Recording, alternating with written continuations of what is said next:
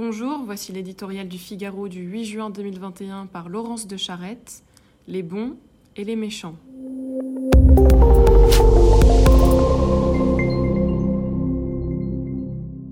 Le texte de loi bioéthique revient en débat à l'Assemblée, mais de débat il ne possède que le nom, dont on l'a revêtu comme d'un pauvre alibi, une couverture de bienséance.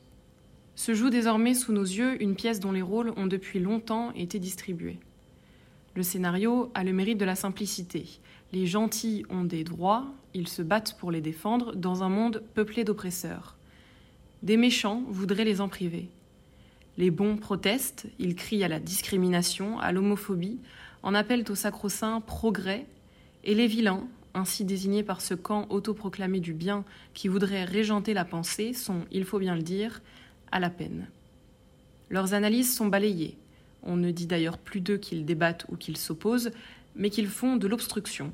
Peu importe, aux yeux de leurs contempteurs, aujourd'hui si pressés d'aboutir qu'ils ne portent ni revendication catégorielle, ni évidemment de jugement, mais tentent simplement de replacer au cœur du sujet ce petit homme dont l'on voudrait faire un objet, issu du néant et fabriqué indifféremment sur l'une ou l'autre chaîne de production, comme s'il ne venait pas de plus loin que nous.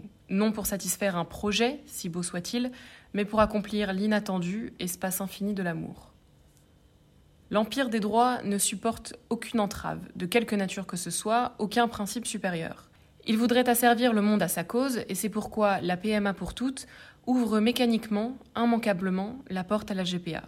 À quel titre pourrait-on bien refuser aux hommes demain ce que l'on aura donné aux femmes? La crise sanitaire qui gronde depuis plus d'une année et semble aujourd'hui tout juste décidée à rentrer son lit, semblait pourtant avoir cruellement mis en lumière les limites de cette toute-puissance à laquelle prétendent ceux qui refusent à la vie son mystère. Las, il y a urgence, assure l'exécutif, décidé à afficher vite une avancée sociétale. Comme si l'urgence n'était pas plutôt de remettre en cause le dogme de l'individu roi.